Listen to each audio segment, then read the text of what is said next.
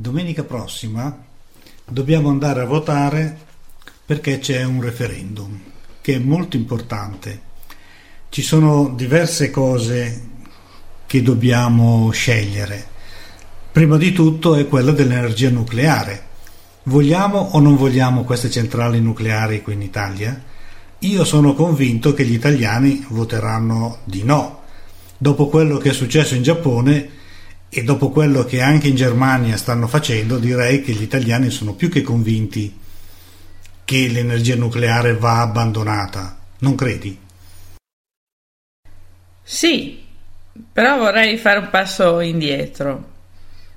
Questo referendum è uno di quattro referendum che noi dovremo votare e ci presenteremo alle urne per la terza volta nel giro di qualche settimana, perché prima ci sono state le elezioni amministrative, poi ci sono stati per molti di noi ballottaggi per via del fatto che molte province e comuni non hanno superato il quorum necessario per eleggere il rappresentante e adesso ci tocca tornare di nuovo. Il problema qual è? Che sono vent'anni che i referendum che vengono indetti eh, per voto popolare non passano il quorum perché eh, vengono raccolte le firme, viene indetto il referendum e alla fine la gente non va alle urne, non si arriva al 50% e così non si ottiene niente. La domanda, prima di arrivare a parlare del nucleare, è si riuscirà ad arrivare al 50%?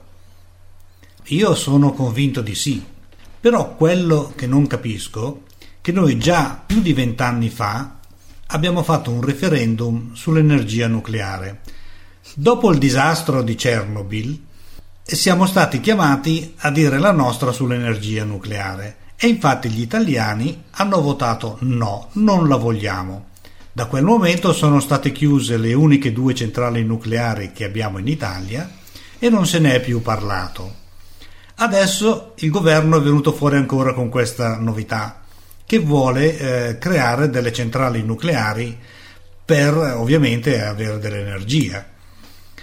Però se è già stato detto di no, perché dobbiamo andare un'altra volta a votare una cosa che mi sembra già stata diciamo abbondantemente chiarita? E questo qui è un po' il punto debole di tutto l'impianto del referendum. Che cosa fa il referendum? Fa abrogare una legge. Ma è una legge come tutte le altre, come tutte le altre leggi può essere poi cambiata alla legislatura successiva e ne viene fatta un'altra. Quindi noi possiamo anche questa volta votare di no, successivo governo eh, decide di cambiare la legge di nuovo. Eh, non c'è scritto da nessuna parte per quanti anni il voto referendario ha valore, dove c'è scritto. Loro hanno il diritto di cambiare la legge eh, noi abbiamo diritto di abrogarla, loro hanno diritto di cambiarla di nuovo e si va avanti così all'infinito. In realtà, in pratica, il voto referendario ha una valenza nel tempo relativamente breve. Però questo vuol dire che ogni volta che cambia il governo, e quindi Italia diciamo che cambia, abbiamo visto ogni due anni, bisogna andare a votare le stesse cose. Se viene detto di no una volta, Basta, direi che eh, l'energia nucleare in Italia non la si vuole. Mi sembra più che chiaro e sono convinto che questa volta arriveremo tranquillamente al 50% più un elettore perché questa cosa sta veramente a cuore alla gente degli italiani. Si è visto appunto durante questa ultima catastrofe del Giappone. Sì, infatti hanno cercato in tutti i modi di evitare di mandarci alle urne sul, sul nucleare, promulgando un decreto in cui si diceva che per un anno ci sarebbe stata una sospensione dei lavori per iniziare le nuove centrali, eh, sperando che questo servisse per bloccare il referendum.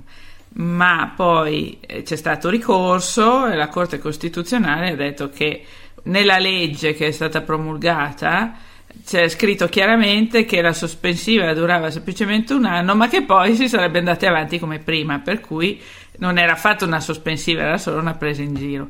Per cui gli è andata male e il referendum lo faremo lo stesso. Poi il 50% è duro da raggiungere sempre, soprattutto dopo la stanchezza dovuta a queste altre due votazioni che abbiamo appena fatto. Eh, in Italia è dal dopoguerra che a poco a poco, a poco a poco noi perdiamo eh, numero di votanti, sia nei referendum che nelle elezioni ordinarie. Per forza, ogni 5 minuti bisogna andare a votare e a un bel momento insomma, eh, ci si stufa anche di questa faccenda. C'è un governo, dovrebbe prendere le decisioni giuste per mandare avanti tutta la nazione. Eh, Ma come ti ripeto, io sono convintissimo che questa volta saranno in tanti ad andare ad votare. E poi anche cosa è successo al governo? Che avevano già stanziato 30 miliardi di euro per costruire le centrali, avevano già incominciato a mandare in giro i contratti e a questo punto dovranno fare marcia indietro velocemente. È questo che il governo non ha sopportato. Sì, è chiaro, perché loro avevano fatto i conti senza l'oste Nonostante sapessero che il, il voto popolare non era positivo, sono andati avanti tranquillamente con questi appalti. Infatti anche la Germania ha chiuso 8 delle centrali sulle 17 che avevano proprio perché se dovesse succedere un disastro come quello in Giappone verrebbe veramente una strage di persone in una popolo così densamente abitato come può essere la Germania e l'Europa. Ma pare che adesso anche la Francia, eh, che ha, si basa moltissimo sull'energia nucleare, eh, cominci a, ad affrontare uno sfaldamento nel, nelle convinzioni, per cui anche lì c'è gente che comincia a fare marcia indietro.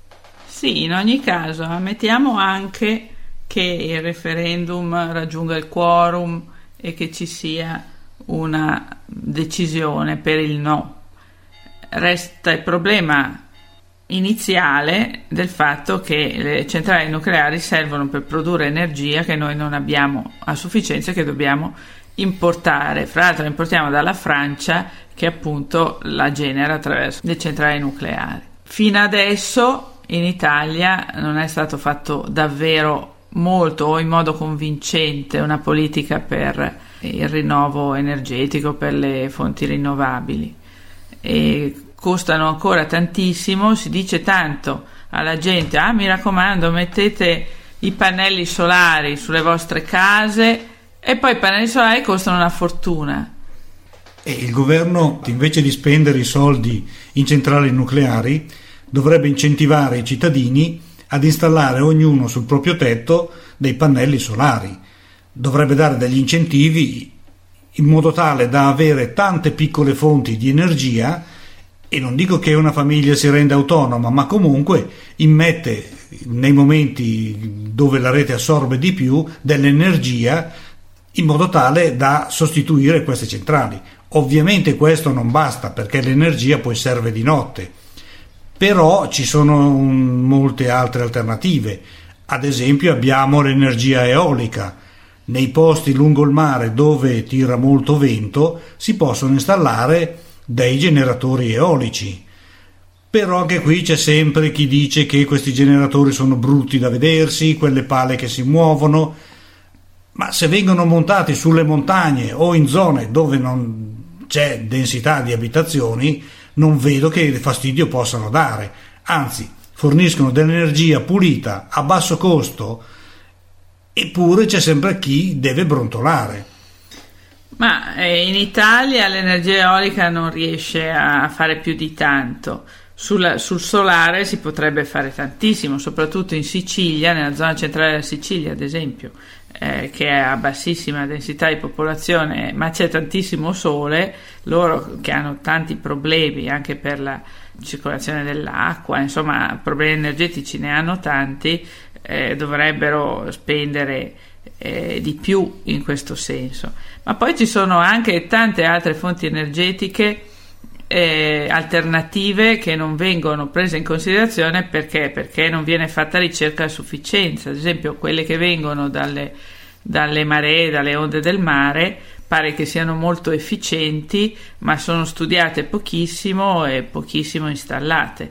E come al solito in Italia eh, c'è una scarsissima quantità di finanziamenti per la ricerca e anche in particolare per questo tipo di ricerca.